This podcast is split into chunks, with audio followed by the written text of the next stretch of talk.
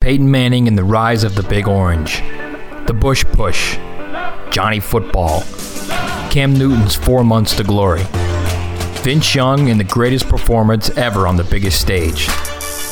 The unforgettable college football players and moments come to life again at Saturday Lives Forever, a new podcast series from Saturday Down South.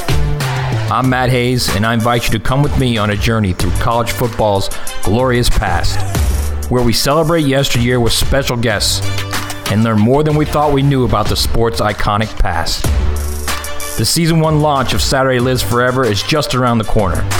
So subscribe and download on Apple Podcasts, Spotify, or wherever you get your podcasts.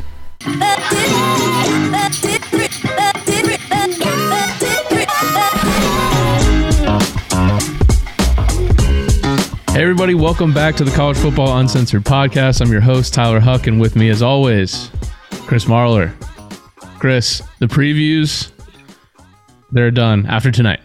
I thought you were going to say, like, we did a great job. And it's like, the previews are finished. We've, we have finally completed them. We actually watched some real college football this weekend. So we'll get into Yeah. that today. But um, we got a lot going on. We, we are excited for the season to start. Emotionally. Yeah, there's a lot going on emotionally, um, mainly because of college football. Felt really good to turn on my TV at 1 p.m. on a Saturday and see a two to zero score in the Big Ten. Just felt natural. I always say that like the Big Ten has these like fucking little league baseball scores, and ironically enough, the Little League World Series was like in the semifinals at the same exact time. But my God, I mean, like the ACC's done like the past couple of years, they've they've put like Clemson opening with Georgia Tech on ACC network, so it's like at least you have a premier team. Right. Whoever had the idea to put fucking Nebraska and Illinois as the opening game of the year is an idiot. Not a good look. No. There's never even Uh, been a time when that has been a good look. yeah, exactly. Well, probably maybe in the 80s, although Illinois probably. yeah. No. Um, so before we get into a recap of week zero and get into a little bit of a preview of the season nationally, because remember, we know where most of our listeners come from, right? The great SEC footprint here in the South, but we are going to be more of a national show this year. Um, and so we will preview, we- we'll still heavily focus on the SEC. Don't worry. You can't follow Yeah. college football without following the SEC. They're the premier conference year in and year out. We'll But talk we about big games. That's Yeah, we'll talk about yeah. You you won't see many uh, Nebraska Illinois breakdowns, but since there were only a few games this week, we may have to talk about it. But before we get into it, um, Hold on, real, real quick. I mean, just like the mission statement, right? Because we don't really have one of those. Um, no, and we're kind of late to the game on this, but like, let me just tell you what I'm not going to do this year, um, unless I'm asked by Duff. But like, other than that, I'm not going to do this this year. Is I'm not going to be breaking down Vanderbilt and and fucking UT Martin. I'm not going to be giving picks out like for Kentucky, Mississippi State, or, or like you know.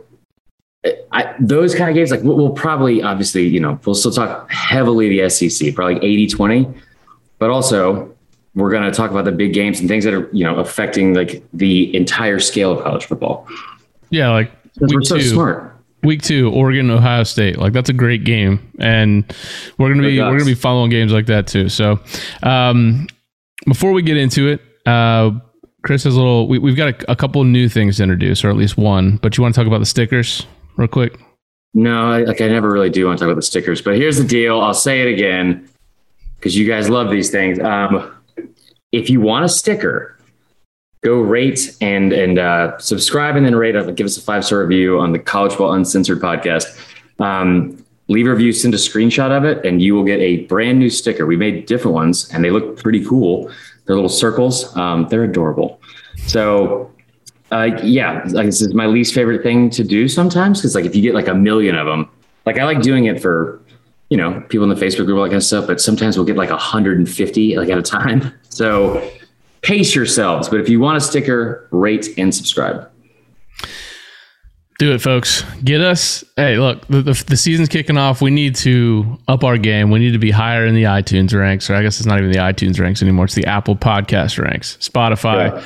those kind of things. We also are introducing. We want. We are a show of the people, You're a genius. and we we want to be able to interact with you guys. Now, you're not going to call my personal phone because I'm not going to pick up.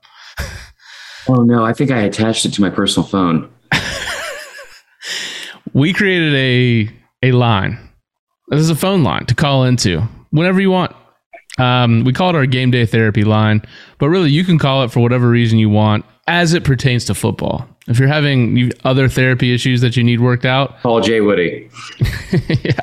Um, so this line is going to be, hey, if you're if you're pissed about, you know, throwing Justin Fields in on a fake punt, fourth down, call us. Let us know about it. Leave us a voicemail. If you're super hammered after a big win over Clemson Sure. in Charlotte, give us a call. Tell us about it.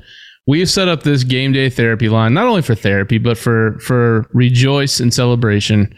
Yeah. We, ex- we expect mostly depressing voicemails. Someone that's seven, eight bourbons deep, halftime, things aren't going well. seven or eight bourbons deep, and the first quarter ends, and you're ready to go outside and jump into traffic. I mean, just and you listen. You're a Kentucky fan. You're used to it. yeah, like we we want this to be like I, I said, hotline because I don't want to say when you're like depressed and at a low point, but that is probably going to be some pretty good listeners ship. Like that's going to be a good voicemail. Um, it like is angry and irrational, and then also like is prisoner of the moment. I want I want all of the personalities that we're going to get this season in college football and in the SEC. Unless you're an Ohio State fan, don't call that fucking line. It, we don't consider ourselves tech gurus, but I think we're going to figure out a way to play those voicemails, the best ones that we choose on our podcast. I already did. I already figured it out. You already figured it out. I thought I told you that. You just didn't believe me. No. Of course not. It's just all the So wait, podcast hosts before we- never believe I'm good at technology.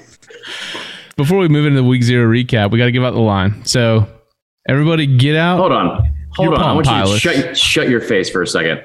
get out your Palm just let- Pilots. Why do you have a Palm Pilot? um, those things are so cool. Let- all right, let me let me just prove a point to you. Okay. I really hope this goes well for you. Yeah, it won't, but all right, quiet. I don't hear anything. It's fine. I hear absolutely nothing. Are you serious? It's playing right now. I swear to God, I don't hear anything. All right. We, Okay. Well, it's playing still. It's um. okay. right, so, the, well, uh, so I don't hear anything. So the, Suck the line Brian. 424 430 0045. Again, the line 424 430 0045. Like us a Thompson area call. code. Did you set that up on purpose? It was the first option. and There's no fucking way I wasn't going to choose that option. It was like, you want this or do you want like Geraldine, Kansas? Makes sense. So give us a call. We'll post the number all the time on social media just so people have it fresh. Um, but let's get it after it. Give us a call this year. We will play the best ones on our podcast week in and week out. Um, let's get into week zero because I feel like it's electric already. I mean, Brett Bielema's back. You've got a guy named Sitkowski. I, This is yeah. So the the Big Ten opening like college football is not ideal for somebody like me that hates the Big Ten. Um, but the the entertainment and and you know dare I say the pageantry was just absolutely flawless. And when I say pageantry, I mean a former blue blood getting absolutely embarrassed by just a polar bear that walks upright for a coach at Illinois, and eh, like so you you understand like the like why the Sitkowski thing is so ridiculous? Like it, first off, his Oh. name's Archer. Yeah, it's not Arthur. It's it's, Archer. it's ridiculous because he wasn't even good enough to play at Rutgers. He not only that, he started at Rutgers and he had his line for the season, like his season totals. Okay. On, on Saturday against Nebraska, against the black shirt defense, he was 80% passing, total 15, had two touchdowns, no interceptions. Take me back to 2018 when he was starting for Rutgers. and He had four touchdowns and 18 interceptions on the year. He had he had four games where he had a minimum three interceptions thrown. Four and he just lit up Nebraska's defense in year four of Scott Frost. I, I couldn't love it more. He's not even the starter. That's the thing. The starting quarterback, Brandon Peters, went out at the end of the first quarter. I didn't see that. Sitkowski, he, yeah, he got sacked, hurt his shoulder. Sitkowski comes in as a backup at Illinois after having to transfer from Rutgers. He's not good at all. Inexcusable loss for Nebraska. Inexcusable. And you just got to know that this NCAA investigation. Oh, it's Tennessee all over again. It's yeah. It's uh, this is going to be Nebraska's way of getting out of the twenty million dollar buyout for Scott Frost. Well, and and you know, honestly, they should be punished and have to pay it because they should have paid him that in the first place. But like, it, the Tennessee thing is so funny to me because I, it, TND takeover. It's it's this kid. Apparently, he's only nineteen, uh, which really hurt me when I heard that because he was the one that used to run um, ECF, like elite college football. Like, he was like the biggest college football handle on Instagram. Anyway, he he like posted something. It was a picture of Adrian Martinez, right? Who has been the quarterback at Nebraska since like 2008. And it said he, Adrian Martinez just Jarrett Guarantano in Nebraska uniform. And I have fucking lost it. Like that is like the most accurate, like painfully accurate assessment I think I've ever seen. Well, uh, look, Frost, uh, you you the the Brando thing that you retweeted, by the way. Let me start on Tim Brando. I just like they're just so, but Nebraska is so poorly coached. Like mm-hmm. the scoring starts with a guy who fields an absolute laser of a punt at the one yard line. there was no chance that thing was going to be in the field of play. No, and, he, and then he he slips, which obviously that's not coaching, but the coaching part is how's that guy catching the punt at the one yard line? I've never caught a punt in my life, and I've always heard put your feet, put your heels at the ten and don't go like don't step backwards or like and then it became like the five. Like uh, right. nothing about the one ever ever. And also that was the best punter in america. Um two missed extra points. One of the one at the end made the under hit. Um adrian martinez feels like he's been there forever. I think it's because they also had a qb named taylor martinez so it just seems like he's been there for like a decade. Right but he hasn't improved at all since he's been there. He he he has the fumble that Illinois takes to the house right before the half. And I mean, the the, the offense, you know, Frost came over from UCF with this just huge pedigree of not only being at Oregon, but then at UCF and having great offenses. No playmakers that scare you at all. Um, He's just, I, I don't know what's happened there, why it's gotten so bad so fast, because he's only in year four. Um, and the, the, team we're about to talk about has another coach that's going into year four that looks a lot better than Nebraska. I just I, I don't see how he survives this. No, I, you know they were like kind of looking for uh, you know a reason to get, get, rid of him, which is like I, like I'm never going to cheer for someone to lose their job unless it's my dad. So like, I, but when you have a guy like this that was like it wasn't just a good hire, right? It wasn't just like the the sexy hire because he definitely was that like at that time. He had just won his fake national championship. He went 13 and 0. Fun fact, he hasn't even won that many games in four years at Nebraska as he did in the one season at UCF. But like, you know, this is a guy that was the quarterback of a national championship team. And, and he had, he seemed to be like this like coaching star on the rise. I, I don't even know, like, it, like, I don't think he, like, I don't think it's gotten this bad, right? Bo Pelini right. won nine games. I mean, you know, it's just they're a fan base that is, they were really good in the 70s and they were really good in the 90s. They're pretty good in the 80s, and they just it's like Alabama or or like a you know Texas USC. Like they're an entitled fan base that thinks they deserve better. And, and I tell you why they're not good at football anymore, and they're not going to be ever again. Because no 18 year old kid is going to fucking Nebraska for four years of college. Right. Like, yeah. Like you, I, I, when you were when it's the 70s and you're starting a bunch of white guys that are 180 pounds on the offensive line, they probably didn't mind going to Nebraska. Like it was a premier program. Like I don't, I just don't see in this day of college football, in this day of recruiting, especially, who's going to Nebraska for four years. Apparently nobody, because they had about as many transfers as Tennessee did. So um, yeah, things are not looking good there. Obviously, Illinois, good to have Brett Bielema back. I mean, classic Bielema quote after he was like, "I wasn't crying, I was just sweating." Like. Dude, I, forgot how much I miss Brett Bielema. He is he's a trip, man. Like you know, he met his wife at a blackjack table. of course he did. Uh, yeah, I mean, it, she's like a smoke show. Like I, I, it was awesome to watch. Like I tell you what, that team, like Nebraska, didn't seem like they had an identity, right? They were just like they just. It's like everyone's just running around, like they didn't have a single focus. Or you could tell that Illinois team was a Brett Bielema football team, like from jump. Yep. Yeah. So it should be interesting to see. Um, I, I personally think it's mostly because Nebraska's awful. I mean, Illinois' win total was three and a half, and everyone pretty much I mean, before as it got closer to the game time, I think it got down to Nebraska as a touchdown favorite, but it was like a yeah. like two weeks ago. So that's an awful loss for Nebraska.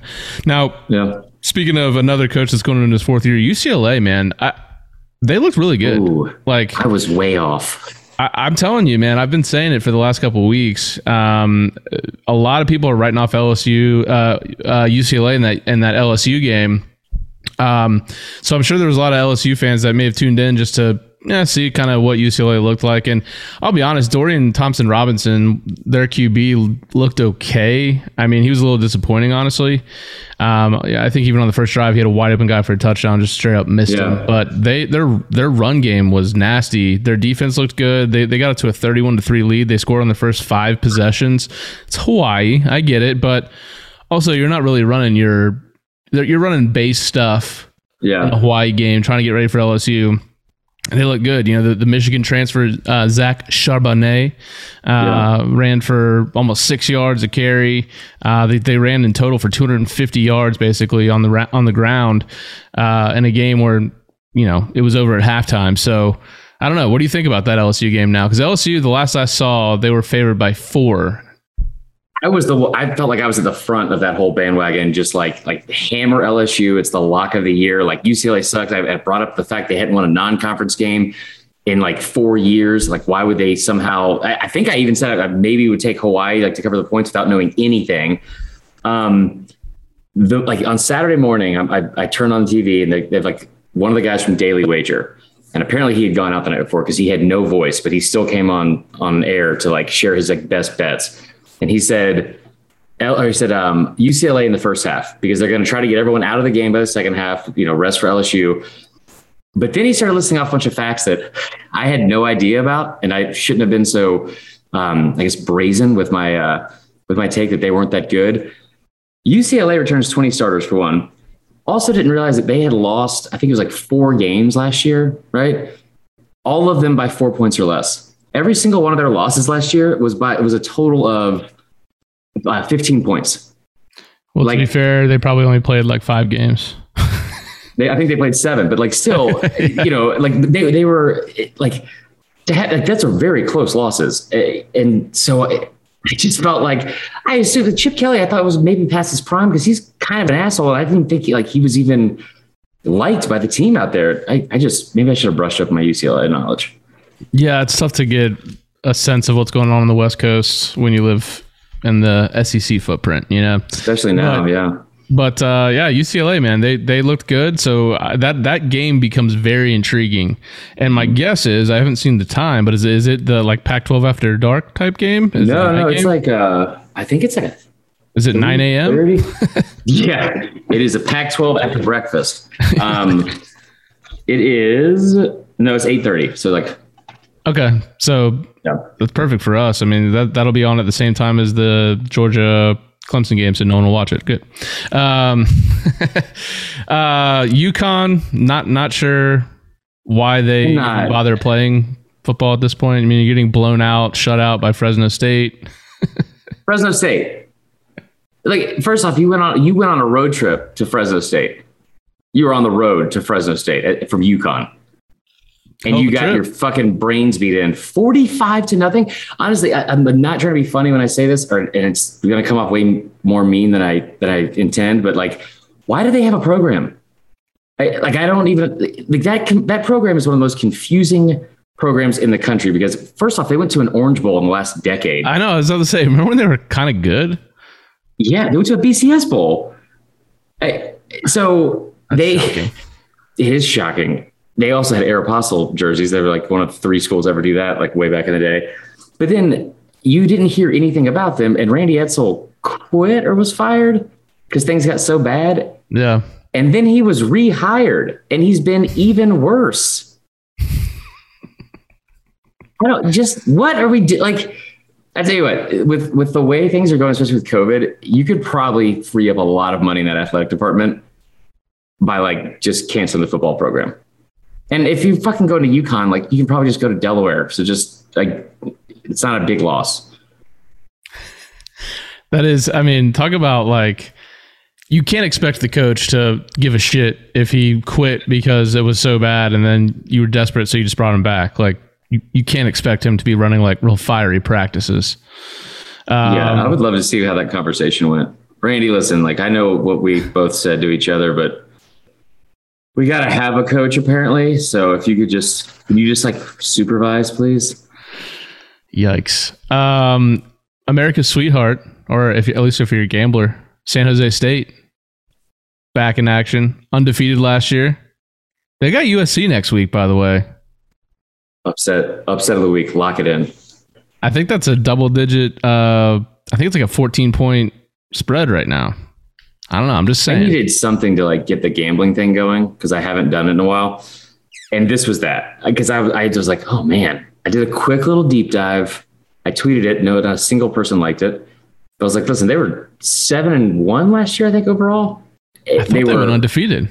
They might have. But they were seven and one against the spread. They were six and one uh, like against the against the number. So like the under was six and one. They had a top twenty scoring defense. They they returned I think like 19 starters. And then also their pace of play was like 111th in the country. Like they're like a bruising team. So I didn't bet on it. I convinced my buddy Rich. I was like, dude, if you're going to make a bet tonight, San Jose State's under. It's like 56, maybe tease it. Bro, it was like 35 to 14 in like the second quarter with seven minutes left. Somehow yeah, they covered. Only, yeah, there was only seven points scored total in the second half. Yeah. Thank God. They got uh, me back though. Yeah. That's a fantastic between that and then the under hitting by the kicker for Nebraska missing an extra point. Things are off to an electric start gambling wise. Yeah, we'll do like a we'll do more gambling stuff on on Thursday. Um, getting like ramped up into the weekend because I'm gonna give myself some time and then I'm gonna I don't know probably spend eight hours doing that each day. Not really. Uh, quick shout out before we go to our national preview here. Um, obviously, we probably have some listeners down in Louisiana. Understand yeah. right now is uh, there's not a lot going on uh, well right now. I saw all the powers out in New Orleans right now, so prayers to uh, just the Gulf Coast down there. Um, LSU obviously was evacuated from Baton Rouge, and they are in Houston, I believe, preparing for the week, and then they fly out. Is that correct? I, I, saw that tweet last night when I was drunk and I didn't realize what was happening. And then I found out this morning live on radio that that's what happened. I was like, he's like, what do you think about that? I was like, I don't, I, is that what happened? I didn't know that. I thought they were just like taking the week off. But yeah, I mean, that's a scary thing, man. Like it's it, like evacuating any place, um, having to leave your home is like, it's just awful. And like, it, it's, you know, that those people are such good people and they, like, they rally together. Like there's there's few communities like that big, like in the state. I feel like like Louisiana, like like everyone in Louisiana loves each other if they're from Louisiana, right? I, I it's like 16 years today of Katrina. It, it's it yeah. just stops, man. And I th- I saw the wind uh, was stronger than Katrina was. Uh, so yeah, it's uh, scary scary times down there. So hopefully you know, thoughts and prayers. We're hoping for the best down there. Um, mm. And there's no real great way to transition from that to a national yeah, preview. Shout out football. to start. All right, from one hurricane to the Miami Hurricanes. Nice. Let's get into the ACC. um, no, we're, so we're going to yeah. do. It's not going to be as in depth as what we did with the SEC teams, but we're going to do a quick little. You know, just we're going to talk, um, mainly talk shit about you know some teams and conferences around the country. Uh, give you our predictions and all that kind of stuff. Um, you know, and quickly before we yeah. jump into each conference, uh, what's like one of the biggest things you're watching? Because I'll give you mine, and, and, I know this is probably off script, so I'll talk and you can think. Um, I'm looking to see if someone can unseat Bama, Clemson, Ohio State. Like, yeah. can there be another team, whether it's UGA, A and M? I mean, Oklahoma I know has been in the playoffs, but they haven't really had a chance in any game they've played in. Um, wouldn't feel like a like a, yeah. upset, right? What is it like? Oregon? Can Cincinnati? You know, can they sneak in there? Um, and what I find interesting about those three top teams in particular, they all are starting young QBs that are all from within an hour of each other growing up. I didn't know that. Yeah, so Bryce Young, CJ Stroud, DJU. I, I always just call him DJU because I refuse to try to pronounce that correctly. It's just I'll get it wrong every time. You, Very American of you. Uiagalelei. Yep. Ooh, Um, I think. I don't know. Yeah. So it should be interesting. You know, all three teams are trying to replace three guys that were first round picks last year in the draft. Um, all of them put up monster numbers um, either last year or throughout their career. So maybe this is the year. Maybe this is the year that a UGA or an A and M or you know you or even an Oregon can sneak in there and make some real noise in? going into the championship. So, and I get what you're saying, but like, eh, but Georgia's played for a national championship within the last four years, right? Um, Yeah. Ohio State's been in the playoff constantly, so I, I get that that notion. Like, eh, eh, they have been like no one else from the Pac-12, or I'm sorry, for the Big 12 has made the playoff, right? It's just been Oklahoma. Unless I'm Yeah. missing somebody, because Baylor got they got kept out in 2014.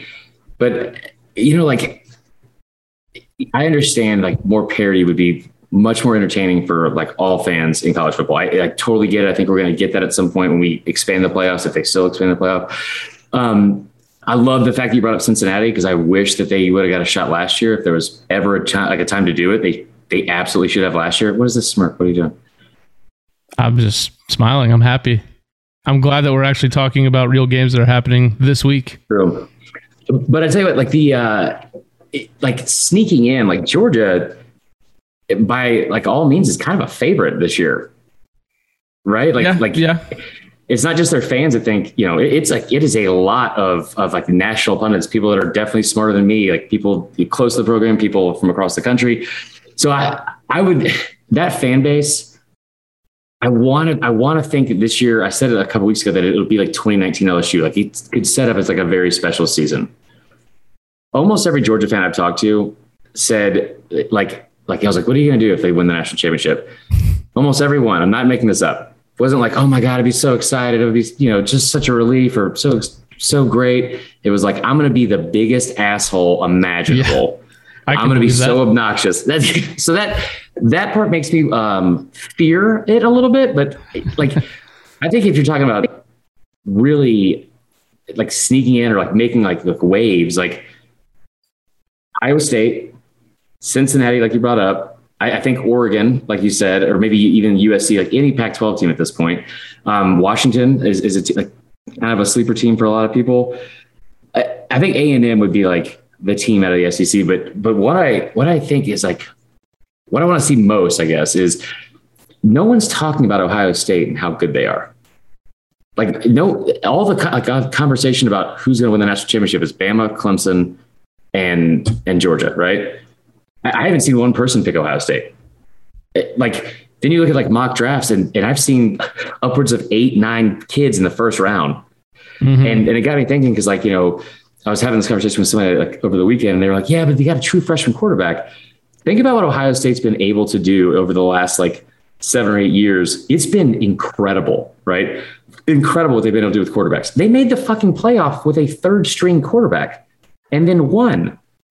Yeah. like you know what I mean it, it's so in every single transition from JT Barrett to Dwayne Haskins like it, it was just like even more gaudy numbers, even more impressive QB play, another first rounder. So I don't think they're going to miss a beat with CJ Stroud. I think Ryan Day is a great play caller. They have what some are calling the best receiver room in the history of college football, which seems like a disservice to 2018 Bama, but whatever. Um, I, I think that like, I don't want to say they're like a sleeper, but like Ohio State should be getting more love uh, in the preseason for being a potential national champion. Yeah, no, I agree. Um, so it'll be interesting to see if someone can come in there that hasn't traditionally had success in the playoff. Um, even like an Iowa State, honestly. Um, but you, you just want to go alphabetical order order here on the on the conferences and just, I mean, obviously, if we start Yeah, with the I ACC, put it in order. It's Clemson. They're going for their seventh straight ACC title. I said this a couple weeks ago on the podcast. Until Florida State gets their shit together, the ACC, like, they just they don't they don't appear to be a good conference because they just don't No. have that second upper tier team that really recruits at a level. Now UNC is getting there, and they are going to be my pick to play Clemson in the um, ACC title game. I, I think you know the obviously with Clemson their schedule outside of Georgia is a cakewalk. They have the best D line in the country. They've got you know one of the top quarterbacks. Even though he's only played in, and started in two games, um, he looked really good last year when he when he filled in for for Trevor on the Lawrence. road. Um, and then with UNC, you know, it starts with Sam Howell. He's a legit Heisman contender, and if they can somehow you know they've got their key game is against Miami. Obviously, that's probably going to be for the Coastal. That's at home, and they have ten starters back on defense. It should be their best defense since 2010.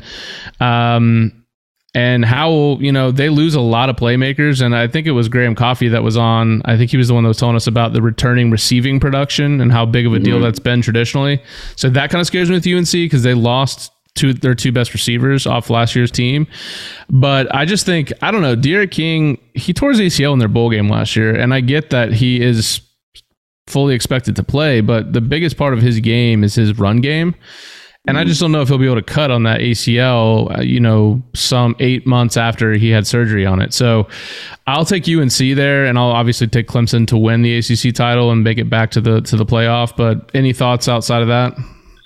Yeah, actually, I, I started thinking about this because we we always dismiss the ACC because it really is just Clemson and then whoever else. Right? Like, and I feel like they overdo it trying to like build up whoever the other team is going to be each year because they know that it's it's a one team race, right? Um, and it's it's ironic too because when they set up the the divisions, it, it was pretty much set up so Florida State and Miami would play in it every Yeah. year. Mm-hmm. Um, and I don't think it's happened once, but like I was I was looking at like you know some of like ACC teams and and like returning production all that kind of stuff, and I think Phil Steele might also be like fabricating these numbers for returning starters because I feel like every team I looked at had 17 or more. but my, Miami, like this Bama game is a perfect, perfect game for Miami. Like you spend the entire offseason, no one is giving you a chance. You were an eight and three team last year. You you have talent everywhere. Uh, Like your offensive coordinator has beaten Nick Saban and then took him down to the wire in back to back years when he was at Auburn. You, if D'Eriq King is is like able to be at eighty percent, I still would be concerned. Mhm. Uh, You know, Manny Diaz is like he's a good defensive coach, and and I think when you have an entire offseason like this, I think Miami is is getting slept on at least for this game. Now it could be like we've seen Miami teams in the past where they go eight and two and they get fucking waxed by like thirty in like a top ten matchup they shouldn't have been. Yeah, right. Um, but outside of that, like you know, AC, the ACC had six bowl teams last year, which is a good amount of teams. They did go zero and six, which is not good.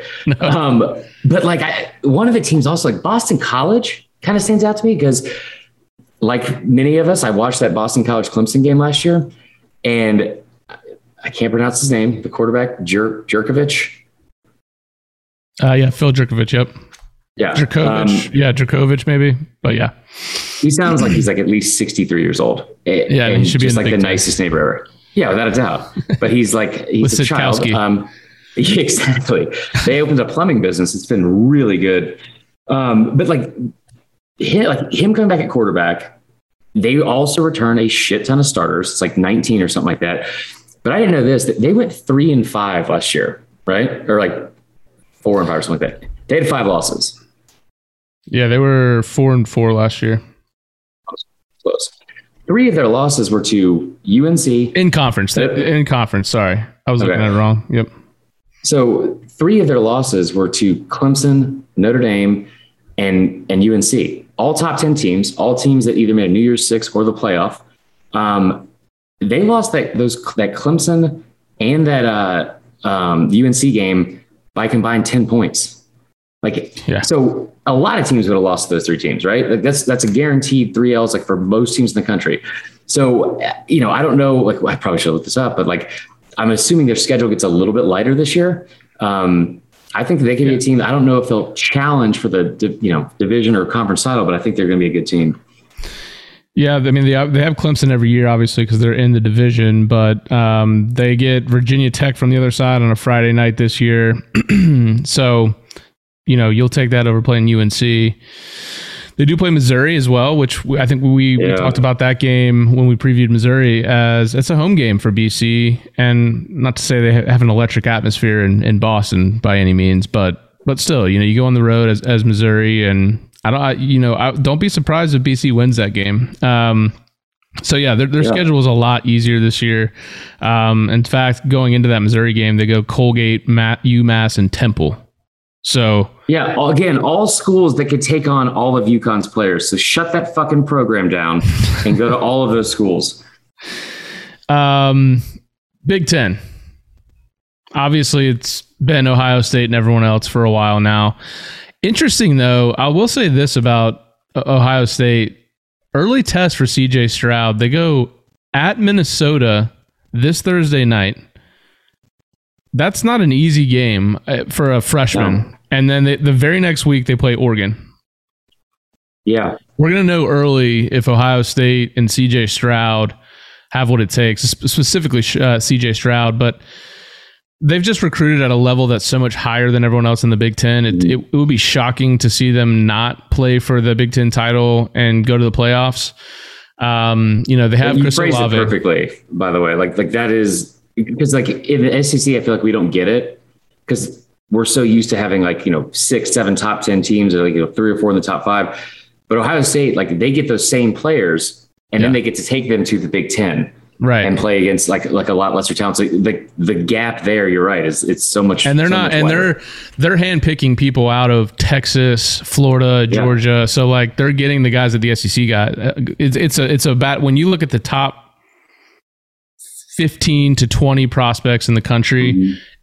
final 5 Ohio State's always in there with all the SEC teams. Like Yep. those are the kind of guys they're getting and then you're playing Penn State who's getting all their players. Now they're starting to recruit at a high level too. They have the number one recruiting class right now for 2022. I expect that to change at some point, but you know, traditionally they're taking guys from Pennsylvania and Massachusetts and you know, states in the north that don't traditionally have as strong of They recruit like. Maryland and DC pretty well. DC's got and that's a and that's that's there's a lot of talent there for sure. Um, TreVeyon Henderson is the name to watch for Ohio State. Apparently, uh, a lot of people are talking about him that he's just as good, if not better, than J.K. Dobbins was when he was there. Um, and he's a true freshman. I mean, he was the number one back coming out of uh, high school. Olave is back. You pair him up with Garrett Wilson, another five star. I think Wilson's another guy from Texas. I think they're going to be fine. It's just CJ Stroud. How does he look in those first two games? At Minnesota, Oregon. That'll tell me everything I need to know about what Ohio State's going to do this year. I- honestly though, I- like I don't, I don't have any concerns over that just because of like their track record and what they've been able to do. And you know, like this is something that I haven't heard really um, used like in favor or like you know, it, it's always used as an excuse for Bama quarterbacks. He's going to have possibly the most talented supporting cast in the country. Yeah. So like he can make mistakes, right? I mean, it- like week one and two, like that Minnesota game is going to be tricky, but they should win that game and they get Oregon at home. And Oregon, you know, they do have a pretty good defense. But um, honestly, I think I think this is like the question for me is what other team can establish themselves? Like, because Penn State, it seems like they always like start out really well, or not last year, but you know, and they don't finish. Michigan's the exact same way. Like once they get to ranked teams, they just you know Harbaugh just like shits the bed. Wisconsin is quickly becoming one of my least favorite teams in the country, and they used to be one of my favorite. Like when like when Bret Bielema was there, because last year like they just became one of the most overrated teams that I maybe have ever seen. They started out the season they went two and zero, and they were in the top four in the ESPN FPI, and they were projected to go to the playoff. And then they played three games against ranked opponents.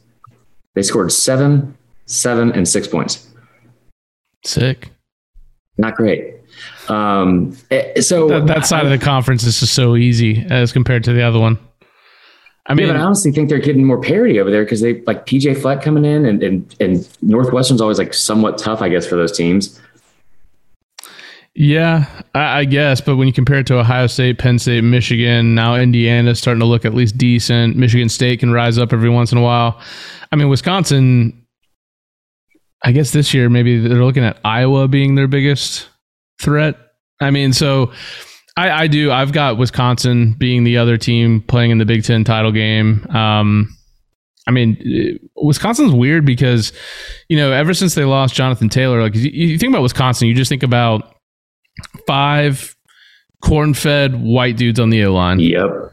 And a, a back who gets it 700 times a year and runs for 5.7 yards per clip and it has 2,200 yards total at the end of the year, and nobody even talks about it. Yep. And uh, last year they didn't have that. Like they didn't have that guy. They didn't have a running game. I don't. I I think their yards per carry weren't very good last year. So. You know, having an answer for that uh, going to be key. But I love their defensive coordinator. He played there. Um, now I'm going to forget his name, obviously. Um, but uh, he's he's probably going to be one of the top guys. Oh, Leonhard. Uh, yeah, Leonhard. Jim Leonhard. Um, he'll be a head coach soon, um, or he'll be a D coordinator coordinator in the NFL. He's just he's that level of coach. I like their defense. Their O line always pretty good. They should be favorites in every Big Ten game that they play in until they get to the title game. So if they can uh, find a running back, whether it's Berger, you know that they had last year, freshman, um, I think it'll be Ohio State, Wisconsin, but I just don't think Wisconsin really stacks up to Ohio State at all. Yeah, not at all. Uh, there are there are a couple of other storylines I think that are like least intriguing. There's always the Harbaugh thing because Michigan is Michigan, um, and my God, they just like settled into such mediocrity, and it's it's it's almost like difficult to watch every year because they do start out really well, and then as soon as they start playing ranked teams, they get into October, it's you know it falls apart. Um, it, also, like two teams that I feel like are going to be a lot better than people think: Rutgers and Maryland like Mike Locksley being at Maryland, a lot of people have not been very high on him, but he's a great offensive mind. And he has a couple of like blue chip like receivers that he signed. I know was one five star at least from two years ago. And he's got two his little brother at quarterback. So, and the fact that Rutgers is ever, ever, ever favored to win a game and they're favored to win like three this year, I think that'll be interesting. So that's about it from the Big Ten. Big 12. Uh, I think this is probably the most intriguing to me because I, you know, when I took a look at just some of the whether it's Phil Steele or you look at the preseason media stuff, man, Iowa State has a ton of guys that are listed on the first team offense. Um, obviously, Oklahoma is going to be the name here. They're they for a reason. I mean, they've every year that Lincoln Riley has had a veteran QB, they've been in the playoffs. And Spencer Rattler last year now is well, he was a freshman last year. Um, so he's got that 15 re- returning starters. Um, the defense is getting better every year. You know, you used to think about Oklahoma as a team that a typical Big 12 team put up a ton of yards, put up a ton of points, but also give up the same. Um, but they actually had a really good defense last year, and um, they've got, I, to me, their biggest test every year it seems like Kansas State knocks somebody off in Manhattan. Um, it's always Kansas, Oklahoma. yeah, so it, they got to play at Kansas State this year, which scares me if I'm a Sooner fan. But they do get to Iowa State at home. But I'll tell you what, man, Iowa State, Matt Campbell has done a phenomenal job there. Um, yeah, there's not many holes on that roster. Um, they returned 40 of 44 on the two deep.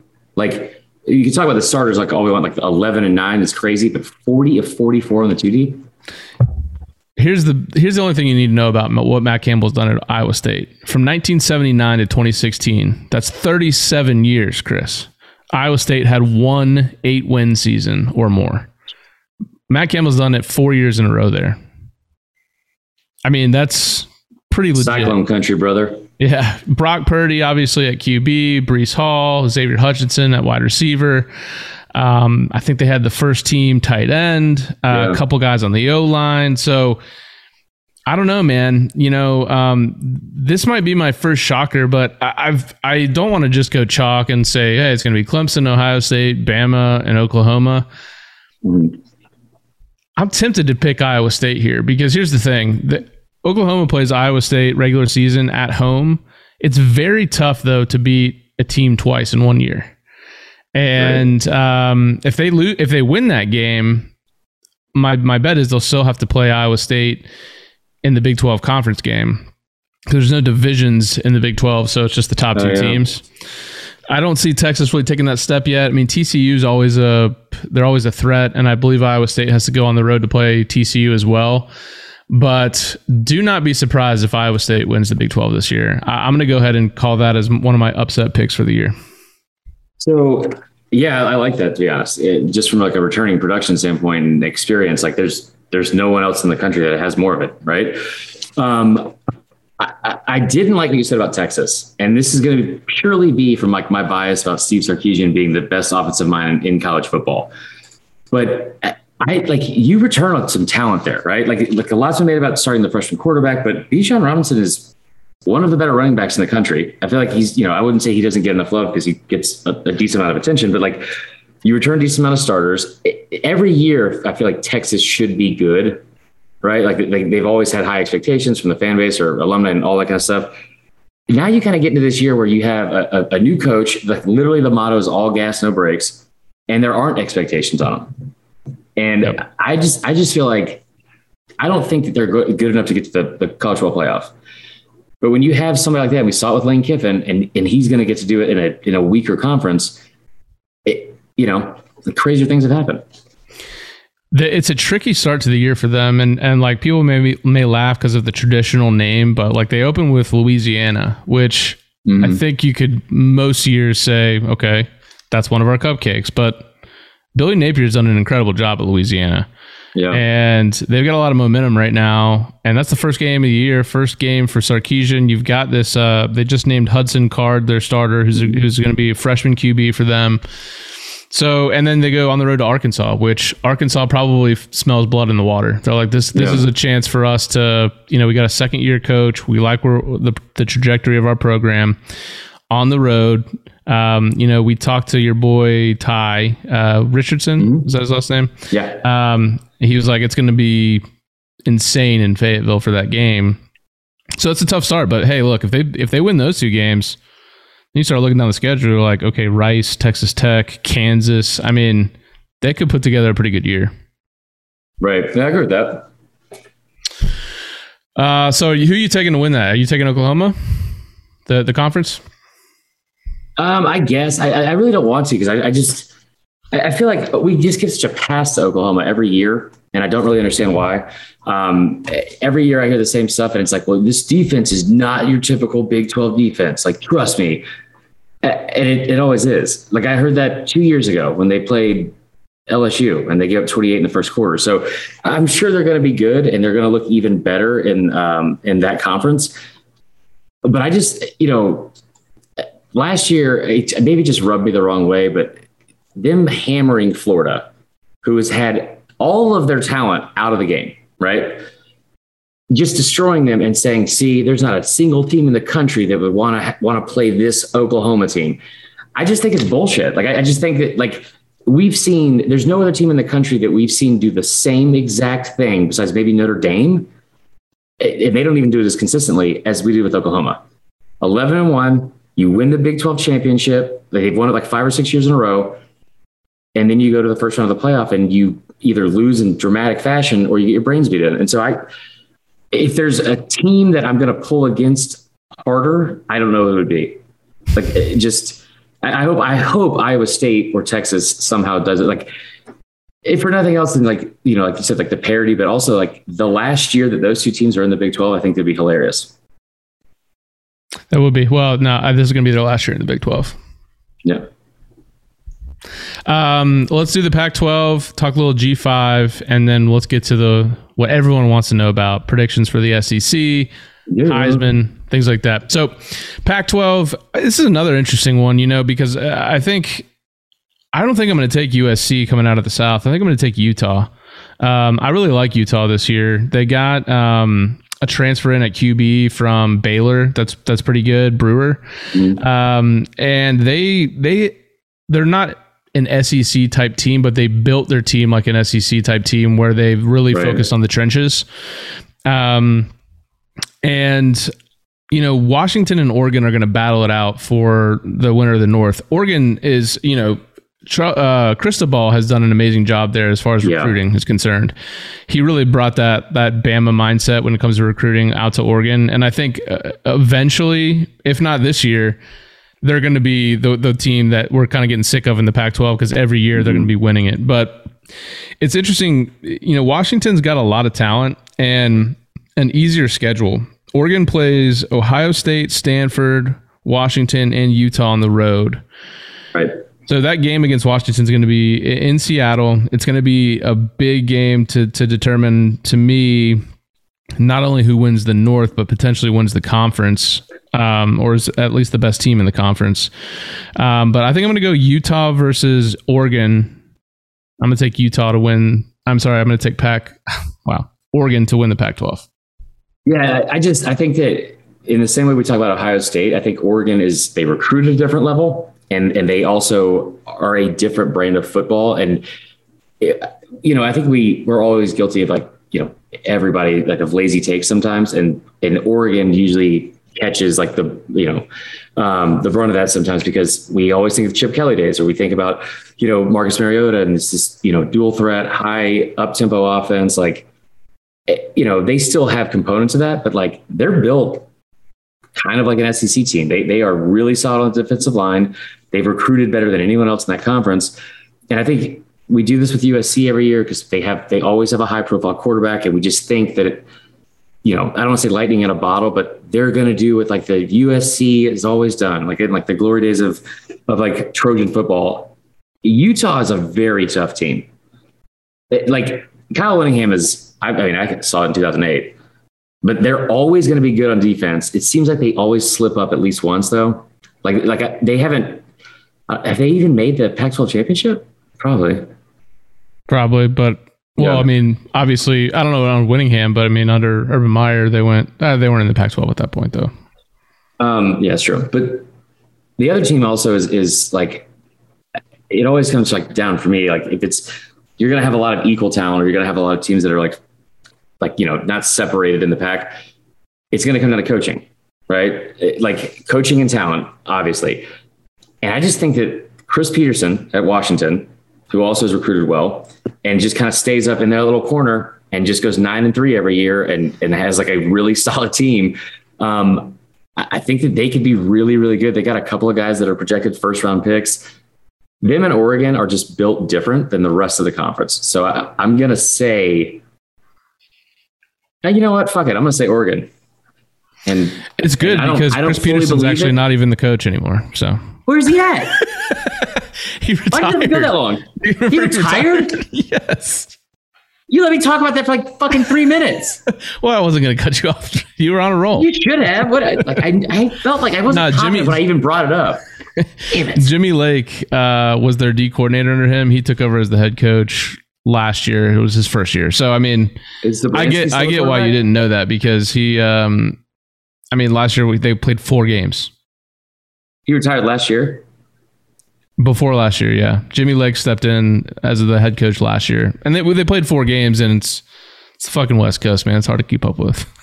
We're gonna do better about it this year, though. We're not. Um, I have no reason to now. So um, I'm going to pick Oregon. We are a Ducks podcast. So Yeah, what do you think about Oregon State this year? I got, I got nothing to say to that. I got a lot of clothes to get rid of. Uh, Fresno State.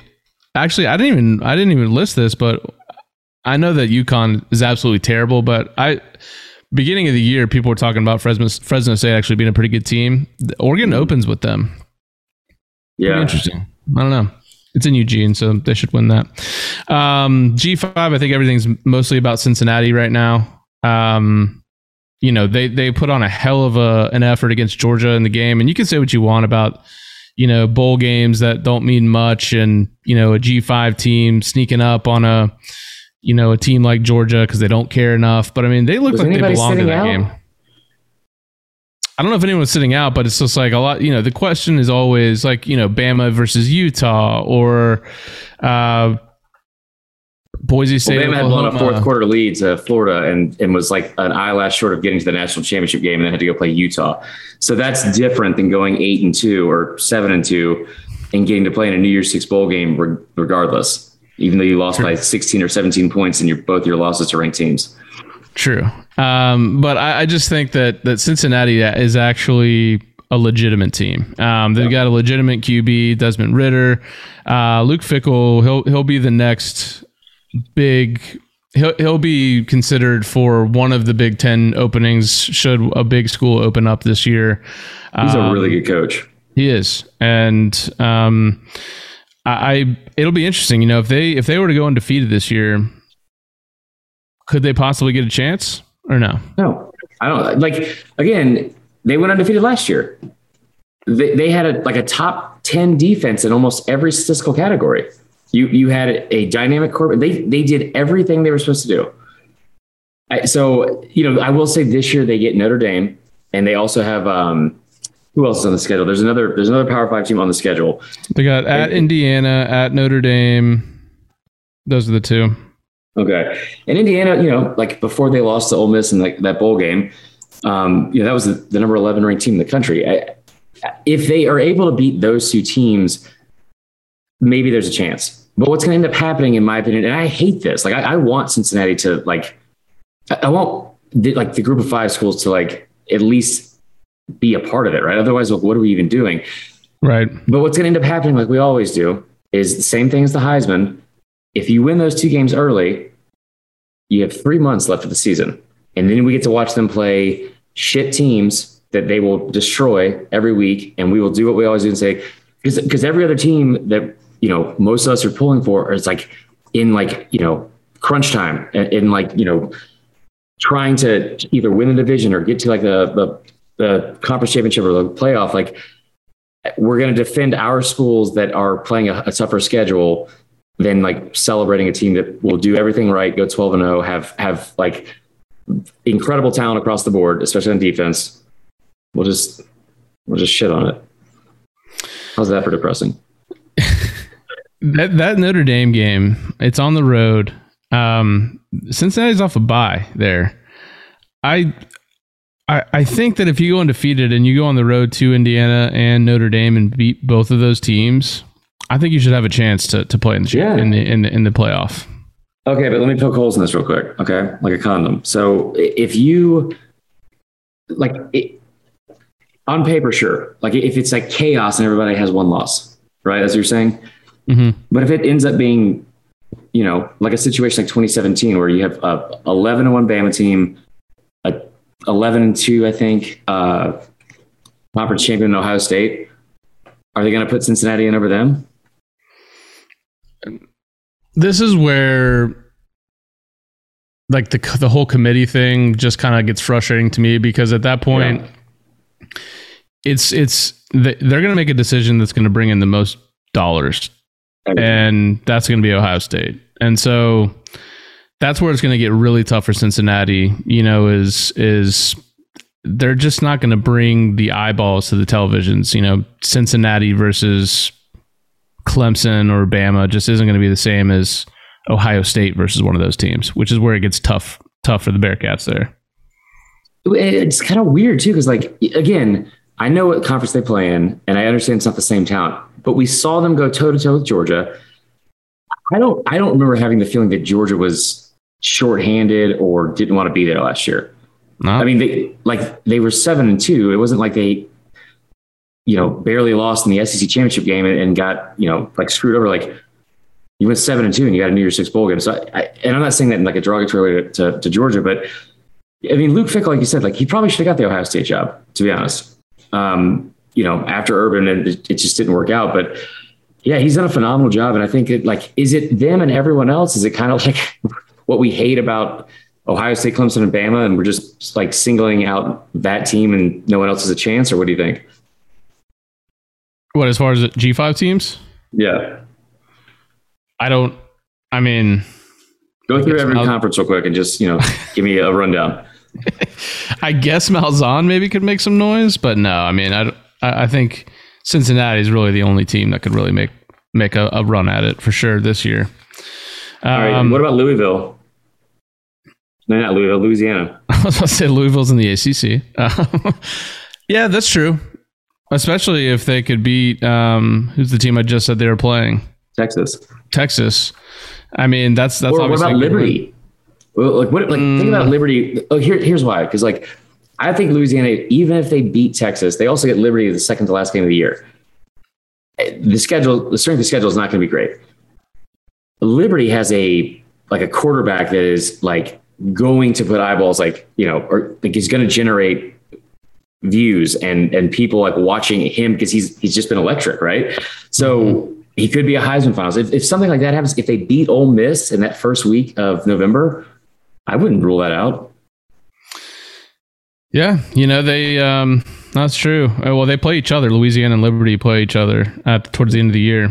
So You just said that. yeah, I guess. Uh, yeah, I guess. Uh, I guess, I guess you could see it, but no, I really think Cincinnati's the only one that would have a real chance at it. Um, I don't know. even be- saying their name, like they have, there's a Cincinnati's brand and UCF's brand, and maybe Memphis feel like the only schools that carry any weight with like the rest of the country. So I, I agree with you, but um, anyway. Um, all right, picks. for the SEC. Mhm. Hmm. I'm, I've been wrestling with this one because I, I- I'm going to go Georgia on the East. Um, that's not the one I'm wrestling with. I can't stand betting against Bama, but I'm so close to taking Texas A&M from that side. Yeah, I kind of I too. just, of- uh, I I don't know. I mean, I really don't want to bet against Bama, but I'm going to go Texas A&M versus Georgia in the SEC championship game. I think Bryce Young. I think there's a lot of pressure on that kid to not only coming off the last year, but just the the NIL stuff and. You know, I I get why the Saban put highest that out ranked recruit they've ever had. Yeah, and I get why Saban put that out there because it's a recruiting tool, but it's almost like it, you almost put that kid in a situation when you say that, like, "Hey, Bryce Young, he's already making a million bucks." Everyone's like, "Well, shit, he better perform then," you Yeah. know. And it's like, but then again, Texas A&M also has a freshman QB coming in. Now he doesn't have you the brought that up. yeah. Now he doesn't have the the uh, hype around him, and it's and he the the thing that is a little different for him is that he gets to start the season His eyes. He With looks like a- Uncle Fester. I haven't I haven't seen that. Uh, they're they're going to start the season five and zero regardless. They they have an easy schedule to start the year, so you can ease him in, and by the time you play Bama, he should have at least a pretty good idea of playing in games, five games. Spot Bryce on. Young, on the other hand, you know, early in the season he's going to play Miami and Florida. Neither neither one's a home game. and Ole Miss with a week off. So I mean, yeah, you're right. Know. But you know that I, I, I, think Bama really like. back. My, my my brain says Bama Georgia all the way. Um, or should I say I don't know. Yeah, my gambling brain because I every time I've bet against Bama, it's never worked out. Right. Um, but I think I'm gonna go A and M to Georgia, and then I'm gonna take Georgia to win the SEC. I'm gonna do it. Yeah. So if you had asked me like a week ago, and this is going to shock no one, but like I, I, I really was leaning towards A and M, um, and I, I and I, I still think Bama takes a step back. I, I think they lose one game, maybe two games. I don't know if that's you know in like the 12 game regular season or if that's including the SC championship or whatever. But I, I do think they lose maybe two games this year. Um, I agree with you on the Bryce Young thing. I, I think there's so much pressure put on somebody, whether he, you know, I- I'm sure he's not going to read comment sections from idiots that are, you know, if he has a bad game, but he has to know that pressure's on him. And he's he's also 3,000 miles away from home, and it's like, you know, like family support system. So that's got to be tough. I think. Um, Well, not to mention his his supporting cast isn't exactly like veteran laden. no, You know, like so if he's having a bad game, like who steps up and is like, I've been here before. Like, don't worry, we got this. Like, John Metchie from Canada. like our alpha on offense has to be he's from fucking Canada. Sorry. Um, yeah, no, I agree with you. Like I, I really do. Like it's it's a lot of young kids. I will say this. I mean, the thing about A and M, it is the same thing. It's it's a freshman quarterback. I, I love how they have, their schedule sets up for it. I really do. yeah, Um, I think it's perfect because tell you what, if he doesn't work out, then you could also bring in like the other kid because it was obviously a, a close race. Mhm. Um, or if somebody gets injured, like you you have like time to get stuff worked out, and you can pretty much do what Ohio State did last year, what we've seen Clemson do. You can circle that on like the, the calendar, and you can tell yourself each week, like, oh, we're just looking at the next game ahead. You're watching tape and, and getting ready for that game, like immediately. Mhm. Um, but here's the thing, Tyler. Nick Saban. I started thinking about this, and, and uh, you know, it would be. I think I think that he's going to have an assistant beat him before he retires. I don't know if it's Jimbo or if it's Kirby, if it's if it's Lane Kiffin. It would be fun um, for two of those three for me at least. Nick Saban isn't going anywhere. We said this last year when he had the 55th ranked recruiting class in the country, and what happened? He finished number one. Yeah, I'm nervous about Bryce Young. I I don't you know like I don't know what that offense is going to look like. I don't like Bill O'Brien. He's shaped like a like a fucking hippopotamus. Um, but the defense is going to be legit, and there are five stars fucking everywhere per usual. And and one of the things too is A and M loses four starters on the offensive line. Four, right? Yeah, just with big. this matchup. Yeah, like just with this matchup, and then you start looking at like the matchup against Georgia. Like those are two teams with absolutely elite front four, front sevens, and will, you know, like it cause nightmares for like if, if you are not like gelled by whatever time they play the Bama game. Also, we keep talking about the Florida game. And I, I fully think that Dan Mullen will be able to scheme some players open. Like they, they're going to be at home for that game. And I've seen a lot of Florida fans, like for whatever reason, circle that one and talk about how they're going to, they're going to upset Bama. Steve Spurrier said the other day, I'm, I'm, you know what? I am trying to be a dick. If you fucking think that Alabama is going to waltz into the swamp and lose to Dan Mullen when the other coach on the other side of the fucking ball is Todd Grantham, you didn't watch football last year or you don't understand what's going on. There's absolutely, and I'm going to say it now, barring just like cataclysmic injury or a bunch of like turnovers or whatever. Like the Ole Miss game 2015, they had five turnovers, three inside their 25 yard line. They lost by six. I don't, I don't see Todd Grantham's defense stifling anyone. So I, am going to take Bama to go 11 and one. Maybe they slip up somewhere on there. Um, I, think it, it goes A and M, LSU, Ole Miss. I think will be very similar after that. Um, and then I think probably Auburn, and Arkansas, Mississippi State will finish last. And in the East, I'm going to take Georgia. And I think um, I think Georgia is going to win the SEC this year. I really do. I think they're they're that talented. I don't even know if it would serve them better like to lose this first game because they'll start getting doubters again. And like that's what Georgia always does. They're not fully healthy for the Clemson game.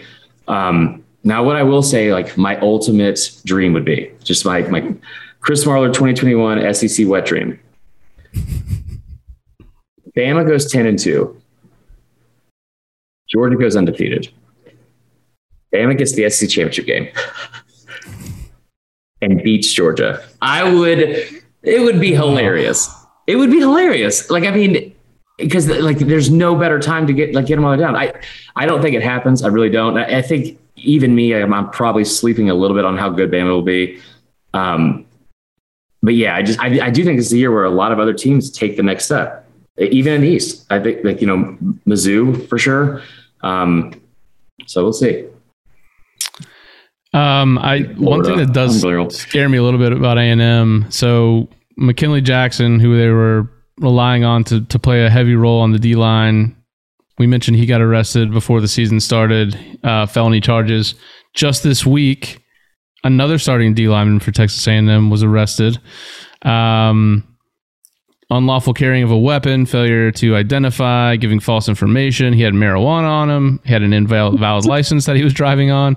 So he's suspended. Um, so that's two guys along the D line that they were counting on. That that that hurts. Now, being that Jimbo is who he is, um, I could definitely see both of those guys being back for the Bama game. Oh, you can afford doubt. you can you can afford to suspend somebody indefinitely when you start with Kent State, Colorado, Arkansas, and uh, Mississippi State. None of them on the road, like in a true road game. Right, and you get Bama at home too. I mean, yeah, that's also just SEC football at this point. So that's true. Um, no, I, I, and again, like I don't want to be a homer here for the Bama thing, because like one of the one of the things that like shocked me, it, it like it literally, I was I, I was like like taken aback when Robert um, Behrens came on the podcast and brought up the fact that this is the same coordinator on offense and defense for the fourth straight year, and you don't see that kind of continuity in a Power Five Right. program at all anymore. And and and I say that to say, like you know transition or segue into the other side of the division or the other side of the conference. That's what Georgia has this year. and they haven't had that in the past, and they haven't had guys like Mel Tucker and, and other guys trying to leave and and like get a better job. Dan Lanning has stayed. You have Monken coming in, and la- they were at such a disadvantage last year. They were at such a disadvantage because of COVID. And I remember saying in January that I was like, you know, you talk about wanting to be like one of the big boys. Like now you got to deal with like turnover, and you got to deal with like coordinators leaving and, and players leaving early for the draft. Like, I think that I think this is like a special year for Georgia. It feels like it, no doubt. Um, Heisman pick. Who you taking? Tyler, on Saturday, um, I or on Wednesday, I guess we recorded the TV show that came on on Saturday.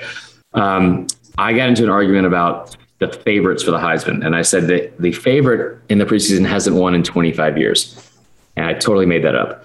Um, turns out it was like 2014.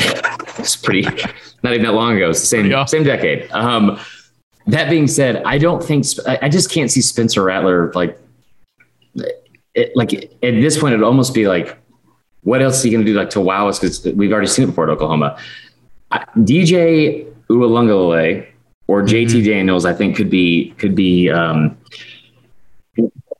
it seems like a cop out, but like I think the answer is is uh, is JT Daniels, and the reason why is because like he has a big game in game one, national stage, whatever, the rest of the season sets up so perfect for them to like be 11 and 1 like be in the spotlight constantly and that offense is going to put up a lot of numbers and that's usually what the award's about. And the only other person i like a like a sleeper pick maybe if iowa state can go undefeated or at least get to the playoffs somehow if they they you know go through like the college bowl or the um, big 12 championship and he's the he's the reason why i think that they could he could win the heisman as well he had 2000 yards last year right or like he had like 1900 or something crazy in a shortened season Breece Hall.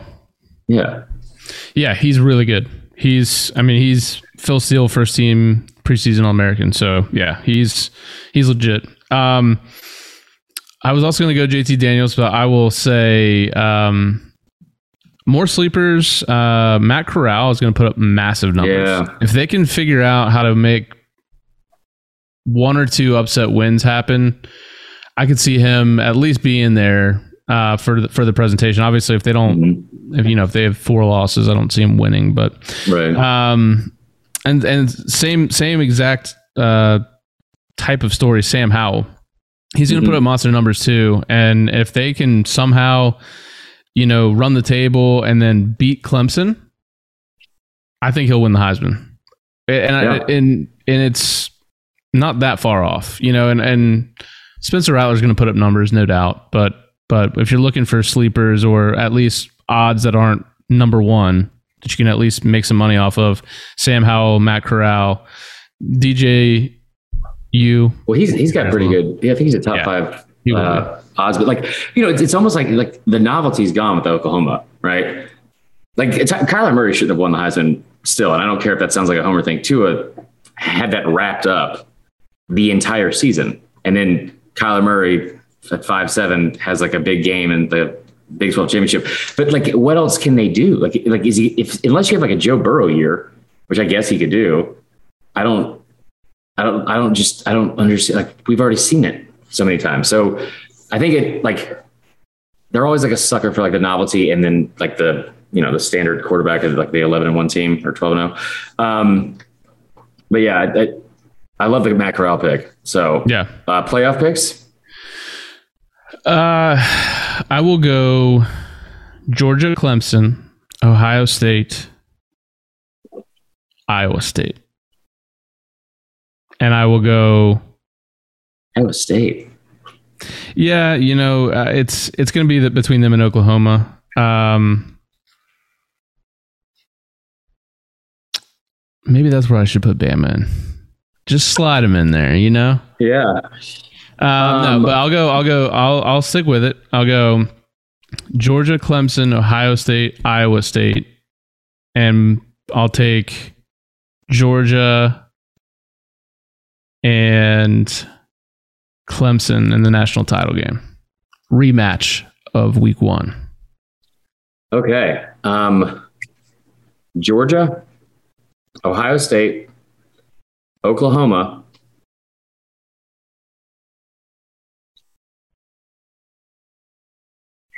Oh.